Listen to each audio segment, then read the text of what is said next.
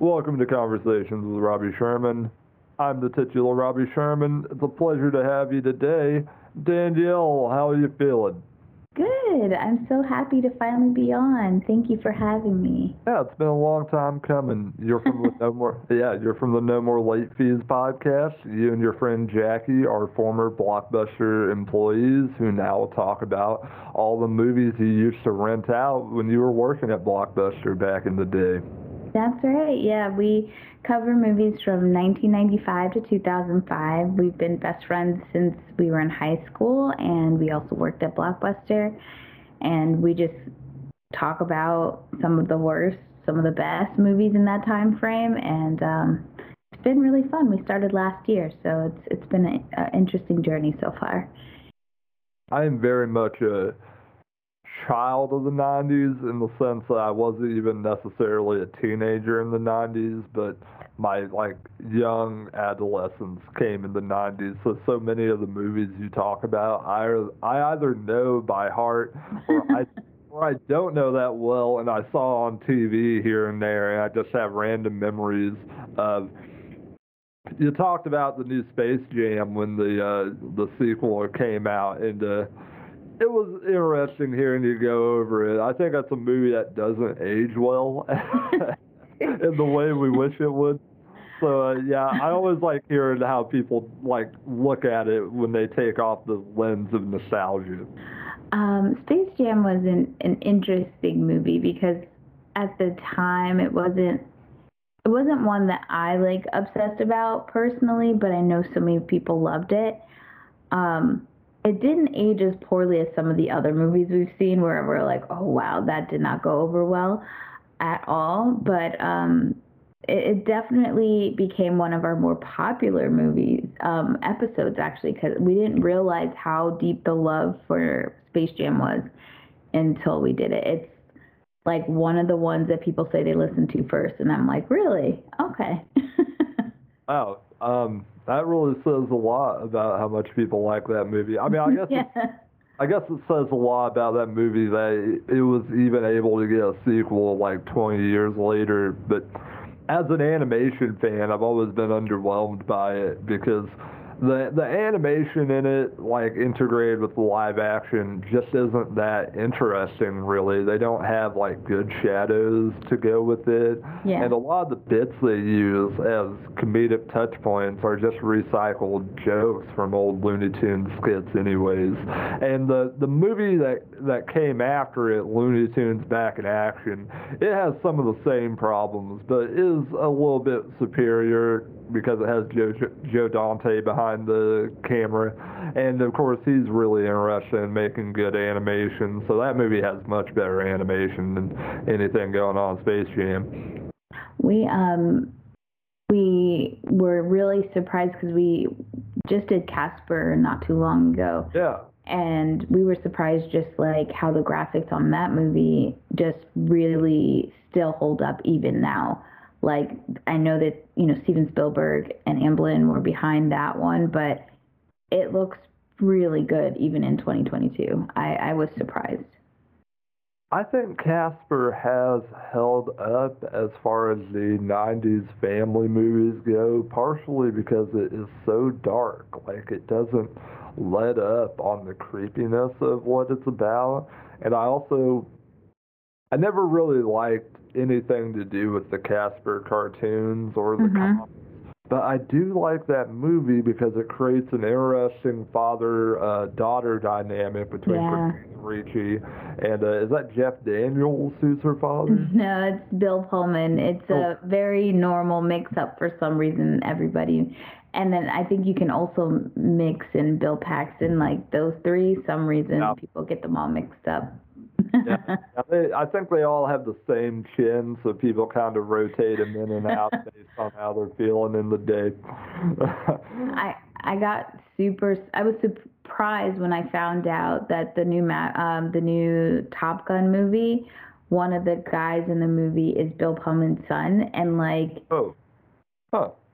I forgot what his name was. He was um the guy that didn't have a nickname and he flew with um, the female pilot, like huh. her her um her back pilot. I don't know anything about like what to call it properly, but anywho, like when I saw his face, I was like something about this guy seems real familiar, and I couldn't figure out what it was. And then I found out after that, oh, that's Bill Pullman's son, and he's dating um Andie MacDowell's daughter in real life. So it's like a Weird um, nepotism baby mashup.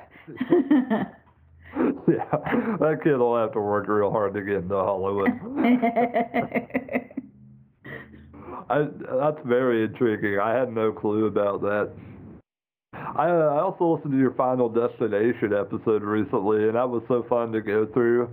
I've never been a particular fan of those movies, so I, I definitely like it when people take the cheese out of them and just kind of break down how silly they are. like, they have one scene in that movie where a woman literally is talking beforehand about how she's not going to die. And then she just walks in the middle of traffic and is just acting all willy nilly bam, bus, just out of nowhere, It's just a bus. Like you would, like you wouldn't see it. It's the thing is like when you look at it now, you're like, God, what were we thinking, right? But at the time, like if you go back and you really think about it, it was so different than any of the other movies that had come out at the time. So like I think when we were talking about it, that was really good for us to kind of put it in perspective because I really didn't think of it in that way. But like we were in the middle of like a slasher renaissance at the time that we by the time we got to Final Destination, and that one took it like to another level because we didn't have like um, a masked person chasing somebody or or you know you're trying to figure out who the killer is. It's literally death. And it's just like can you figure out how you're going to die before you get killed? And that bus scene in the movie theater i still remember jumping when that girl got killed. Like it was shocking at the time now like because of final destination i think it was like a gateway to get to like movies like saw you know and I think what it was like a necessary step to get to where we are, like to the purge and all that stuff. Like just kind of taking the horror genre and like flipping it on its head. And it's crazy. Every sequel of that movie continues to get higher Rotten Tomatoes um, ratings. Yeah.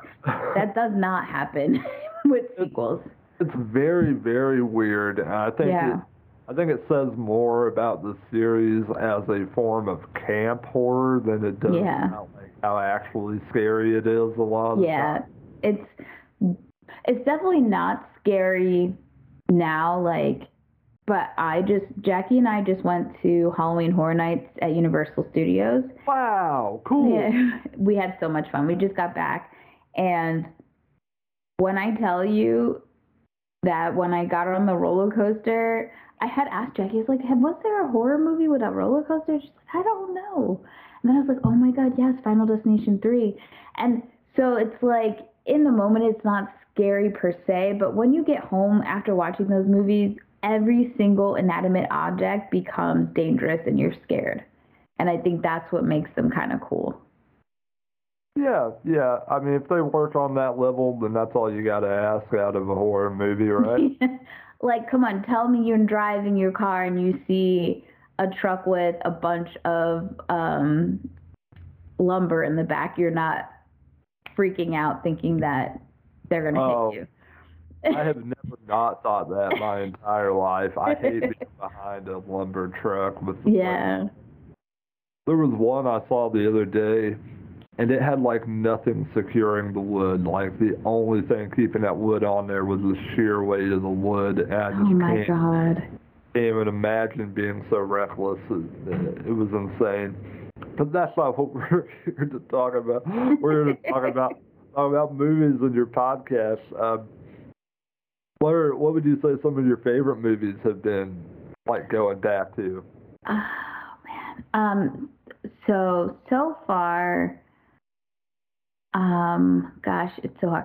So recently we've had some just interesting um, conversations and different guests that like we I think we got a little deeper in some of our episodes because usually we it's a lot of laughs. We're joking, we're making fun of stuff, but we did Eve's Bayou, Bend It Like Beckham, and um, My Big Fat Greek Wedding.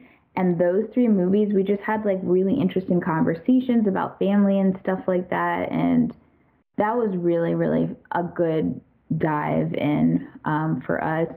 But for me, I love Parent Trap. So when we did that episode, I was very excited, especially since Jackie does not like parent the Parent Trap. Um, so it's one of my favorite episodes. And I would say still Independence Day when we did that one was really fun for us.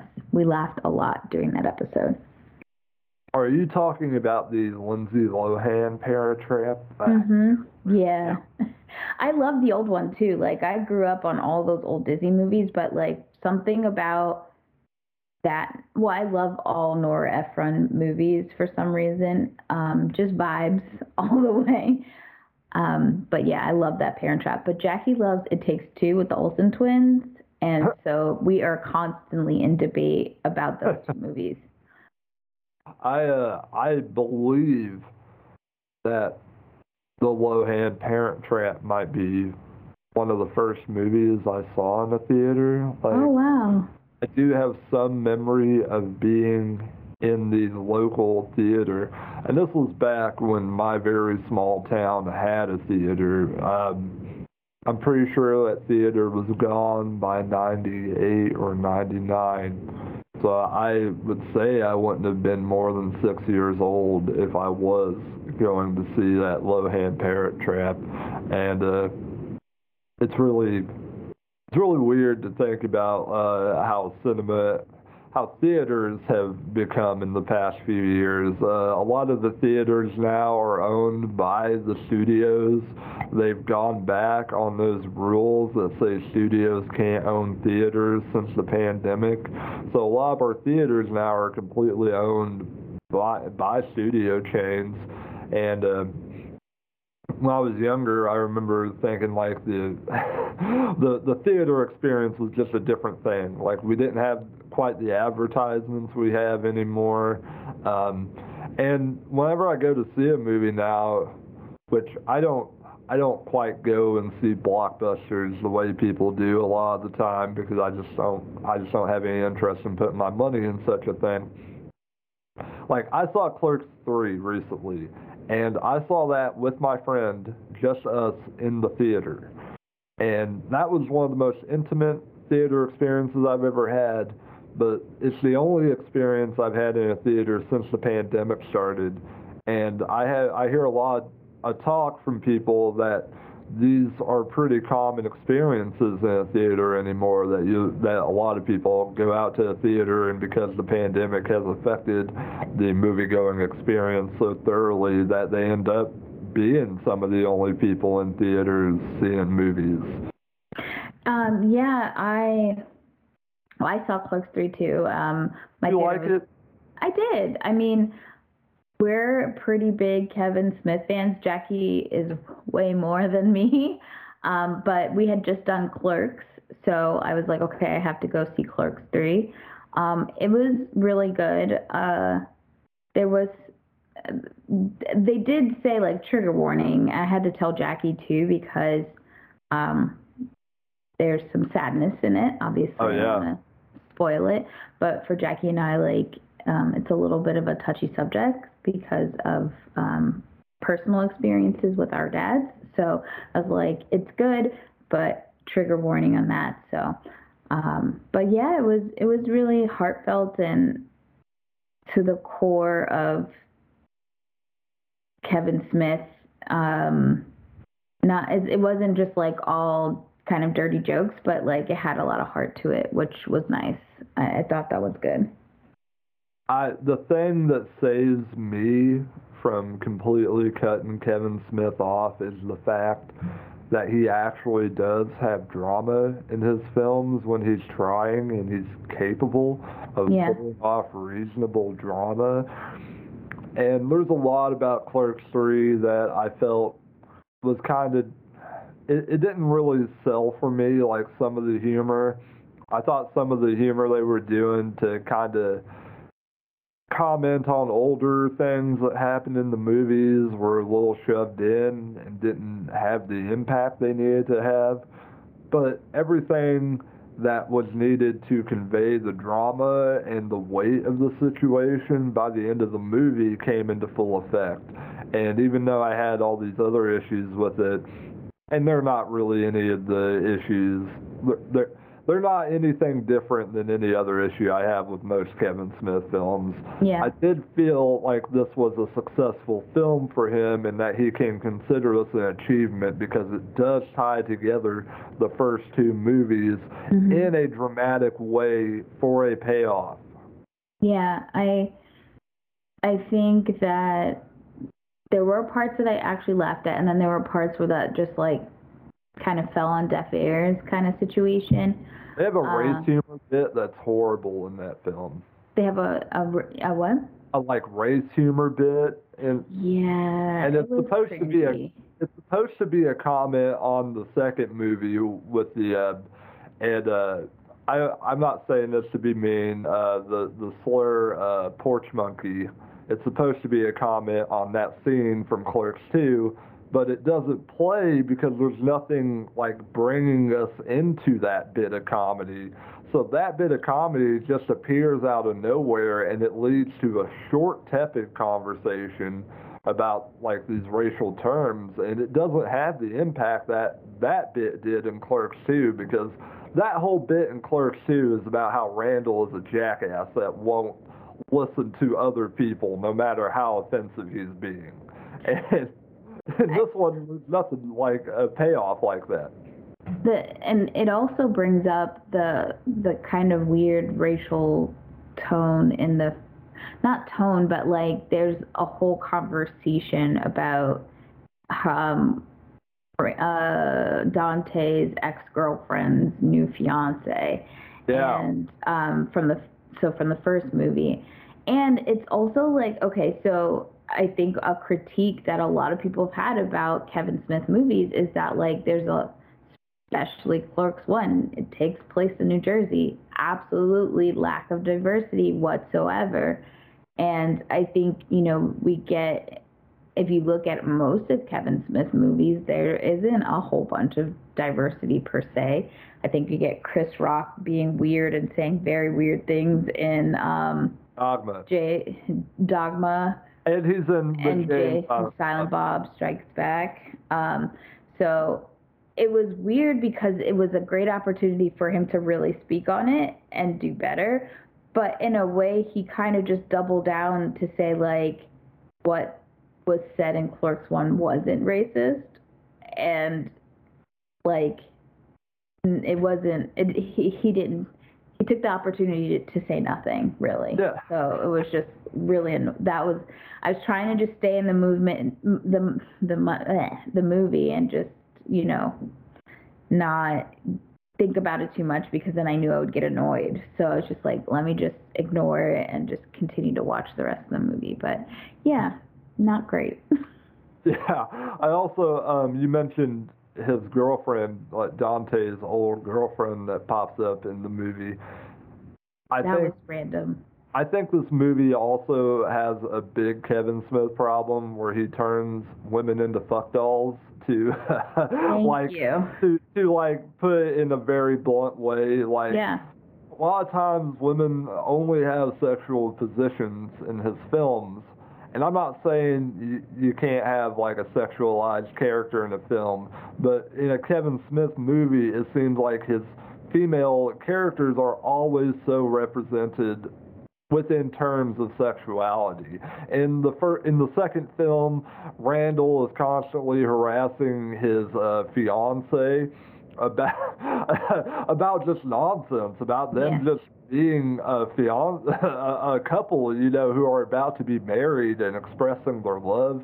He uh, he is there. There's one part of the comedy about that that makes me very upset. Every time he like mentions her vagina or something, he mentions her clit. Every time he mentions her like large clit, it's such a frustrating bit of humor in the second Cl- Clerks film, and part of the problem I have with Clerks 3 too is that it hinges its drama on Randall being an asshole again. Mm-hmm. like, like there's no character growth whatsoever. We've been through three movies, and even with this like very l- big life event, he still has learned nothing. They are still very much the same dynamics with each other.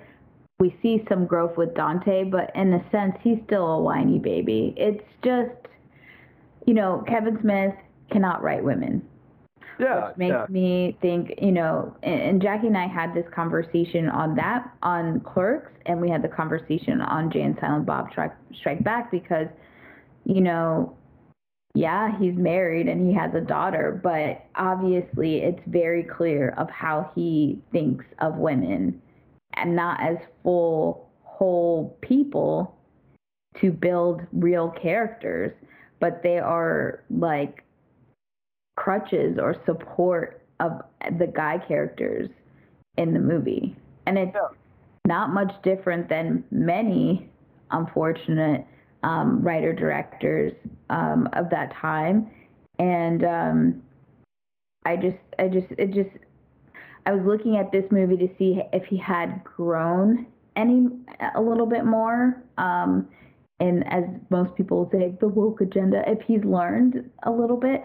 And he, I don't think he did because they bring back Dante's ex girlfriend and essentially she's there to have sex in a car and then leave. Yeah, yeah, she's like a small part of the movie they're making, but you don't really I mean, you don't really have a sense of her character's place in the movie by the Right. end of it. And even though I did feel like and I'm not this isn't too big of a spoiler for anyone, um, even though I did feel like the ending was like resolved in a good way and it had an emotional way of ending it that tied everything together for an unintended trilogy. I still feel like you don't have any sense of her place and her weight in all of this and Yeah. I I just feel like for such an important character to bring back from the first movie, Yeah. which in the first movie she is con- considered a fuck doll pretty much from Yeah. the writing um, unfortunately. But she's still a pretty important character in the first movie because so much of the drama in the first movie hinges upon how her sexual politics act and how that affects Dante with his day. It just feels kind of sad that like she comes back and here's another thing we should mention about this character too she is a professional and has moved on and has become something better and she still has to become a fuck doll because Kevin Smith has to reward Dante on some level and that that frustrates the hell out of me. Yeah, it. I am terrified to to do um, Mallrats and Chasing Amy on the podcast because, like, growing up, those were two of my favorite ones. I mainly Mallrats, but Chasing Amy, I already know. I haven't watched it, rewatched it in years. I already know it's going to be so problematic. So Oh, yeah. I'm, I'm terrified, terrified. There's a bit where uh, Jason Lee like shows horse pornography to a child if I remember correctly. Yeah. Nah. I see that look on your face. Yeah. It's it's Yeah. gonna it's gonna be it's gonna be a lot. Yeah, um, I that is like a side effect of Kevin Smith uh, working in the pornography industry for so long, and I I think it's like a frustrating thing. Okay, one of my favorite Kevin Smith films is uh, Zack and Miri Make a Porno. I think it is one of his better films. I think it has a certain camaraderie with the cast and everybody that makes it much more likable and enjoyable. I think the two leads being so down on the, down and out on their luck in their financial situation also helps make the uh, situation easier to tolerate. But at the same time, like it doesn't it doesn't help us get better female characters in a Kevin Smith movie. Like I'm not saying normal people can't be represented in films, I'm not saying pornography stars can't be represented in films on some level, but at the same time, if you're not really showing if you're not really creating a, a story for your female characters that leads out away from the sexual situation into something different and like maybe so, does something different with a love story too because yeah. she didn't need to end up with Seth Rogen. She's basically just going back to Seth Rogen because that's some dude she's been around for a long time, and they, yeah. they've been intertwined with each other for so damn long. It's it's just an impulse, you know. Like it, it doesn't Look, doesn't equal love. these directors, these writers, right? They have um, they have created these characters, and you you could spot it a mile away that are them, right? They're versions of themselves that they put into their movies, which is normal. Everybody puts a little bit of themselves. Actors do it, writers, directors, whatever. But they've made this narrative because they've probably felt maybe like ignored or they haven't gotten the ladies that they wanted to get and they they will get like super hot chick to be the lead. She has no development, no character, and then the guy who, you know, I I was just we were just talking about this like they were saying rom-coms are dead, but really they didn't die. Some um, a creator on um, TikTok was saying that really what happened is Judd Apatow happened, and movies yeah. like that that happened in like the 2010s completely changed the genre of rom coms from like two very attractive Hollywood stars, which I'm fine with. Like, let's see ourselves in movies. But the standards for the girl parts didn't change, the guy parts changed. So the guys were like everyday average guys, but the girls were like super, still super hot chicks. And the guys, where they used to be like equals financially, physically, mentally, like everything, they were about matched up. Now you're having a guy who, okay, he looks average, no problem, but he's like not he's he doesn't have a decent job or he's kind of stuck like that's the the thought process. And he does like absolutely nothing right? But somehow still gets the super hot girl and that is how it like changed the rom-com. It was made for it was rom-coms made for guys like the everyday guy to say like you don't have to do anything. You can get your dream girl being an absolute slut no problem. And i didn't think about it but i was like oh my god that's so true. There's so many of these movies that they are rom coms and they're not like what they were back in like the early 2000s. And I'm I'm like I don't like these. I don't want to yeah. these anymore. And uh, part of this too is that Kevin Smith himself is a bit of a schlup that got his dream girl. Um, yeah. Let's face it, he's married to a very beautiful person who yeah. he constantly casts in his movies uh, and, and talks way too much about online. Adam Sandler, he's married to a oh, beautiful woman. And out of 10 Smoke Show, if there ever was one. It's yeah. crazy. Yeah, uh, yeah, he does the same thing. yeah. Seth Rogen's oh. wife is very smart, oh. very beautiful. You can't trust Adam Sandler and David Spade to cast a movie. Believe me, they're not giving, they're not getting a wife that even looks closely at their level. I, I'm just like, what the heck? But you know, one person that I fully stand behind that were like was it was in rom coms in this time frame is Steve Carell. Hey, I, yeah, wonderful. I I can a hundred like yes. You know, like I don't have a problem with his characters. Um like 40 year old virgin, he still had like this sweetness to him. Um, there's Dan in real life that I really love. I think it's underrated and not a lot of people talk about that movie. The pancake uh, movie. Yeah, the pancake movie where his head is resting on the pancakes.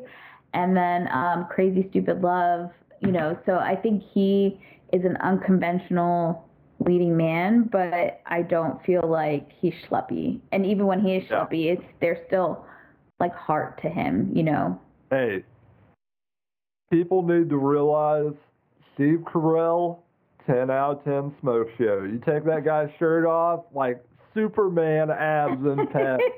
I don't know who builds that guy in the lab, but they did a good job. um, another guy, and this is like a conversation that's happening on TikTok about the the woman gaze. Okay. Um, like how a lot of you know quote unquote alpha men don't understand what the real woman gaze is, and um, like they were mentioning people like Steve Carell or Stanley Tucci. You know, he is just he has charisma out the box, and you just you fall in love with him whether he's playing gay, straight, whatever character Stanley Tucci plays. And then I think it helps that he's constantly making food and delicious pasta for his wife on TikTok every day. So we love us some Stanley Tucci in real life. Yeah, I adore Stanley Tucci. Uh, we have a new Batman series coming out at, at some point or another. I don't know exactly where they're going to throw that, but they have the whole thing finished, and it's a continuation of the animated series with Bruce. Timm involved. Yeah, and that was supposed to be like a tie-in with the Pattinson Batman, but they've been having like a, a streaming issues or something along that line. I just I just have a message. DC, Warner Brothers, get your life together. Never have I ever seen people drop the bag as much as this company has. And like my heart aches right now to see just like the shambles that DC is in. Like there is no excuse for you to be this disheveled when you've owned all of your IP this whole freaking time. Yeah. Like, it doesn't even make sense. And I've been saying this forever that whoever runs animation and the storylines there, just let them run everything else. Hell, at some point I was like, sh- the CW shows were doing better than the, the movies at this yeah. point. Like, why is there just why are there three separate corporate look four you have people who are doing the comic books. You have people doing the the um the animation which i think is a little bit closer to the people doing the, the comic books. And then yeah. you have tv separate. And then you have movies. And then with the tv you have cw and then you were trying to make like the dc universe um station. Who asked for that? I know i didn't. Like why would i invest in TV a whole nother network that I have to like pay for. When you guys aren't consistently bridging a gap, it's fine if you have multiple universes and they're standalone, but make that clear. Have a plan and stop like messing up everything, you know? And now with HBO Max and just watching how they're just slowly you have people who are behind the wheel. I thought it was bad before but now it's like people who definitely do not give a damn at all about these these properties and yeah. taking for granted their their customers. Their customers and their employees. If you look yeah. at what if you look at what David Zaslav is doing, there hasn't been a like purging of media on a massive streaming service like this in quite the same way. Um, I, I feel so bad for all the industry professionals who are, have just suddenly lost like the amount of streaming money they would be getting otherwise simply because he has to do some cost cutting to satisfy discovery when in fact HBO Max has probably been the bigger streaming, uh, one of the bigger streaming services. I would say it's that and the Disney streaming service that have been the biggest of the Disney uh, of, of the streaming services altogether. HBO Max is like was number one, and it had the best. I think it had in the last two years throughout the pandemic. Pandemic, it had the best content, um, and the best in diversity as well, like all all around from every group you could think of, we were seeing ourselves in the media that was being played on HBO Max.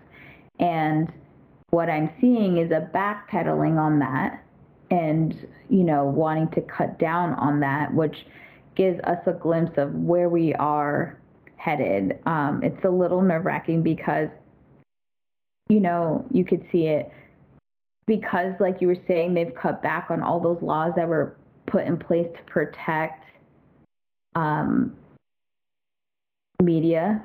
Yeah. Are are being pulled back. So now we're getting to these huge conglomerates. And if you look at the shares of who is controlling what we're watching now, it's very slim um, and scary. Uh, and that's going to be problematic because it's not hard to look at history and see what propaganda can be done. I mean, yeah. it's, it's no lie that our government actually gives money to these studios to put certain scenes and certain things. Like, for example, when we did Spider Man, one of the things we learned about the Tobey Maguire Spider Man, that yeah. the reason that he didn't have like the web shooters was because our government was like, we can't have this young guy in the movie have better technology than our government would. Like nuts, really? right? Yes. So that's, that's why they so that's why they made it where he it was like coming out of him and now, you know, we get jokes in the last Spider-Man movie with um, all of them talking yeah. about that but that was because that's how much power our government has in some yeah. of these big studio movies. So it it's very scary to have a limit of opportunities for people to tell their stories authentically without an agenda behind it. So that does make me really super nervous. The more like this Time Warner Discovery thing, like that should have never happened. I love Marvel, but they should have never been really able to be able to buy Fox. I, as much as I want X Men and all the properties to finally be back, like that is dangerous for one company to control that much stake in our media. I enjoyed the new She-Hulk well mm-hmm. enough. I didn't think it was amazing, but it was fine, and I had an okay time with it on the on, on the whole. But you can tell in the show where the effects are kind of underdone. Like there are a few instances where you can really tell that things were rushed and they did they weren't worried about color grading and making it look like properly the way it should. Um, I think there's a certain standard today, especially when this company has created some of the biggest effects-driven blockbusters of all time to have for special effects. And we, with these companies tightening down, we're seeing the uh, results in everything. We're seeing the, the outcome in everything, in the special effects. We're seeing it in the acting. We're seeing it in the way actors act towards these companies in public. Like, uh, not just actors too, but creators. Like uh, the animation world has been hit incredibly hard with all the HBO Max stuff going on. I know. Like look at Cartoon Network. That that is really depressing and. That was an opportunity. Like they only care about big IPs, and just because you have a big IP doesn't mean it's going to be quality. You know, it, just yeah. think about it.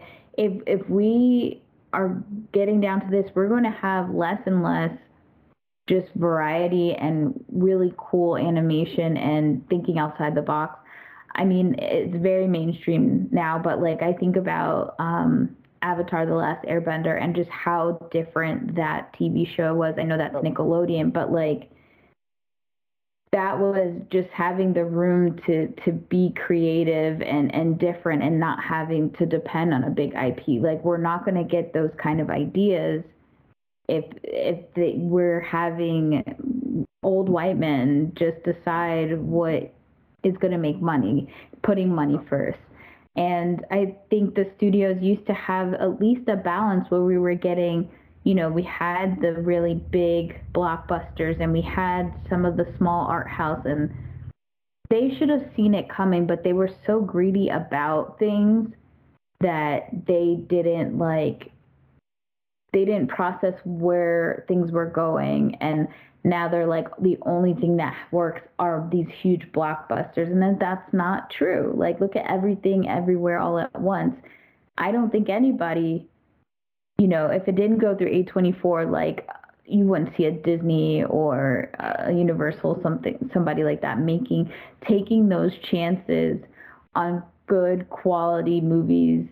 People are thirsty for for different things. I think that's why the streaming TV shows are doing so well because they're taking chances with very unique stories and we're not going to see that in animation. We're not going to see that in movies. It's just like getting yeah. really crappy, you know, like now we're getting like Hallmark level movies on Netflix because they're just churning out crap and all the stars are just like, okay, what do I, what, I, I can't make blockbuster movies every second, so I'm just going to let Netflix pay me five million, fifty million dollars to do nothing, you know? we're going to have a repeat of what happened in the 70s and 80s where we're getting a bunch of cheap animation pumped out for children to capitalize on children's material. Uh, you know, we're going to be getting stuff that is less diverse, like um, just recently the third season of the Owl House came on. I don't know if you're a fan of that show, but it's a very well respected cartoon on Disney and it has mm-hmm. uh, it has a whole ton of an interesting diversity going on in it. Very distinct characters. It's a show I've come to love very much. Uh, I consider it my uh, alternative to Harry Potter now. I don't I don't go into Harry Potter. And the Owl House does that for me now. but that's ending this season, and Disney hasn't said that they plan on doing anything else with it, and it has struggled partially because of that diversity. There are other issues too. There are bigger properties that Disney deals with, but the diversity issues are also part of the problem. Like there's not enough diversity, or there is diversity and they Oh, there there is di- diversity, and it's one of the things that makes Disney not quite as fond of it. And we've seen how the House of Mouse reacts to its own diversity that its employees want to put in. They're caught like okay, we had Lightyear this past uh, summer, right? Mm-hmm. And they took out a kiss two women having a, a, a kiss, like two women who are married having a kiss. Yeah. They didn't want that to be shown, and the outlash was so bad they had to put it back in. And that's the way it should be. These animators shouldn't be tolerating that. If they have a contract that states, oh, this can do this in our film, then they should be able to uphold that. They should be able to see their vision.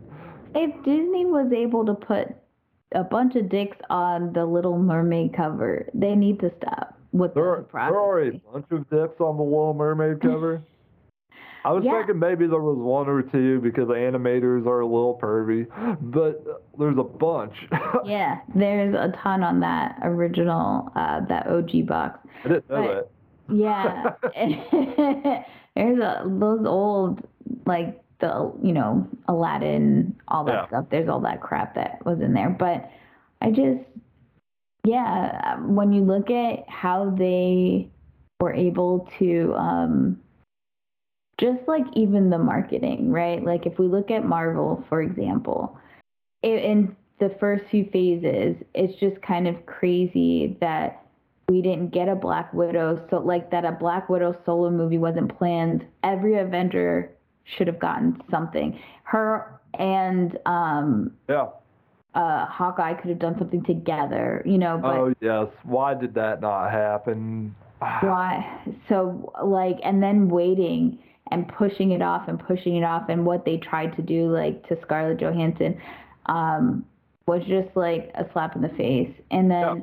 when um uh what was the other one? Mm, it came out during um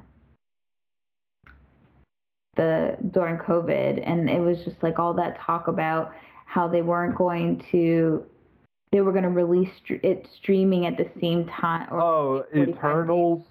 No, um, Shaw. Uh, oh, I uh, think it's at the tip of my tongue, and I can't think of it. I I'm can't so get sorry. it out. It's uh, okay. I feel bad. That's crazy.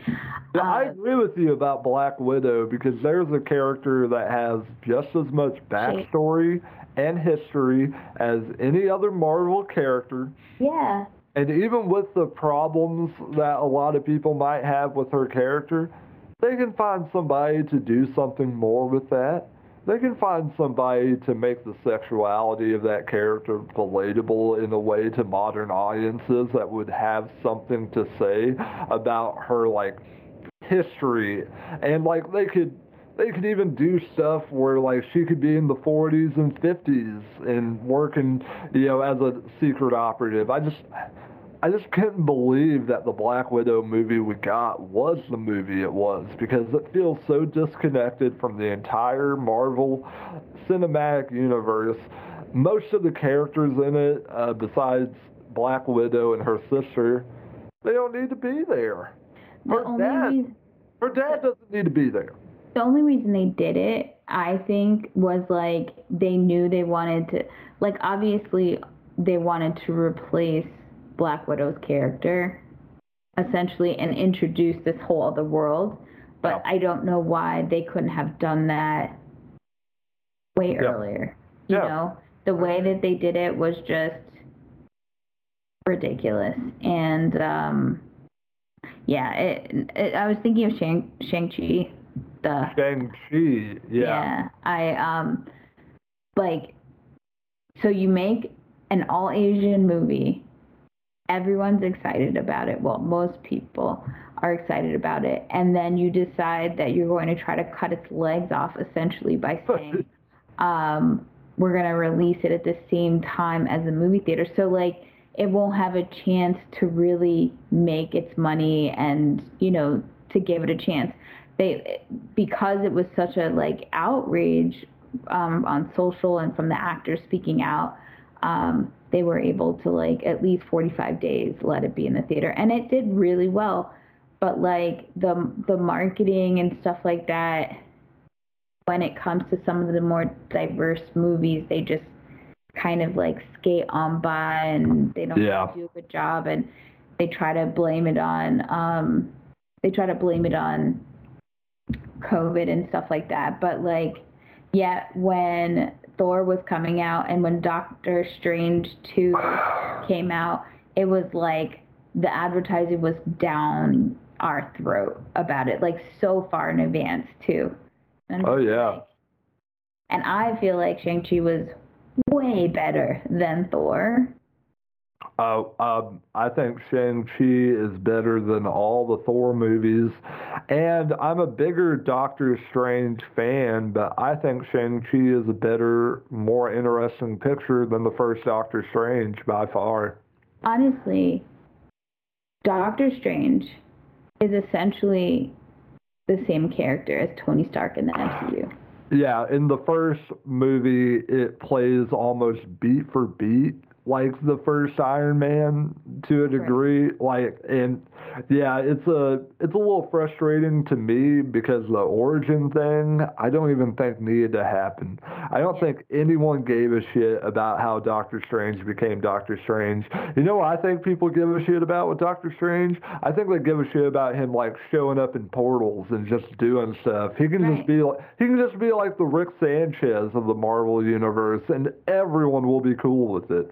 Yeah, no, no questions asked. I, and it just, and I don't need another smart ass, rich white guy yeah. to be like the leader because they've already kind of like positioned him in that way. And then when it comes to Wanda, I'm just like, dude, why are you guys slaughtering this very big possibility character? You know, like, Yeah.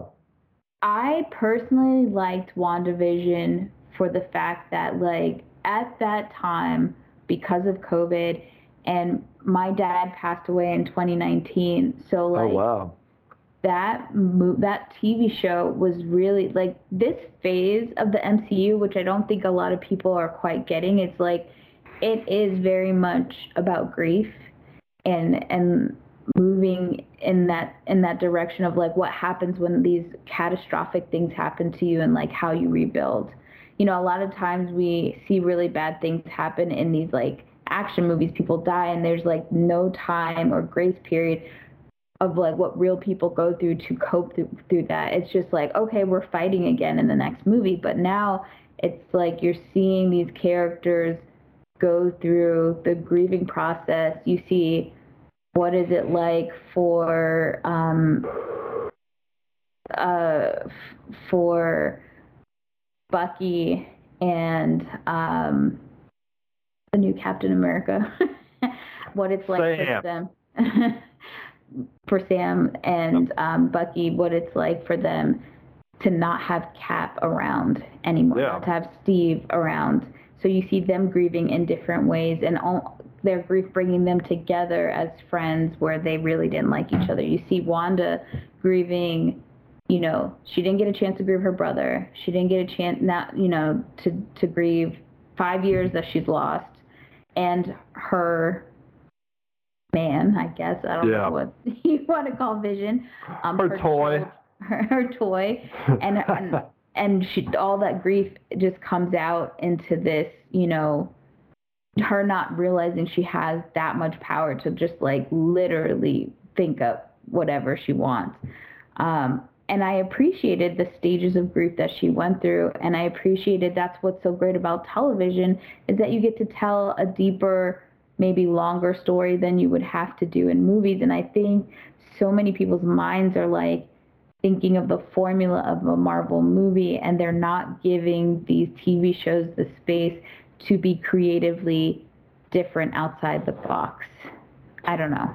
No, I agree with you 100%. I think a lot of the issue with uh, WandaVision being perceived in the public was that it, it didn't follow our modern typical superhero idea because it it spent so much time playing in sitcom tropes as an allegory for its trauma that I think it kind of bewildered people. Yeah. But I do believe it was one of the stronger of the MCU series, even though I felt like they kind of stretched in the sitcom plotting. Um, their Malcolm in the Middle, though, with Quicksilver as the Reese, oh, Yeah. that, that hit my shitty little white guy heart so hard. let me tell you. Oh, man. If there, if there was a show that was made for shitty white guys in the 2000s, Malcolm in the Middle, baby. That Ah. show was so freaking hilarious. I fucking so love that show. Funny. It doesn't get enough love now, but like it, was. Doesn't even age that bad either. No. Like, aside from the fact that nobody's on the phone in the show, like it really hasn't aged that badly at all. I mean, working class people still go through pretty much the exact same troubles. It was it was a really good show, and I I think you're right. Wanda maybe lasted just a little too long. They could have probably condensed some stuff. But again, people's mindsets, because you know you come off Endgame and you're just thinking everything's connected, and all the people are like thinking about, you know, is this comic book character coming? Is this instead of just saying like, let me look at what this piece of media is right now in the moment, and what is it trying to to say? Like, it doesn't have to be a crazy big thing. Like She-Hulk is a sitcom essentially. Yeah.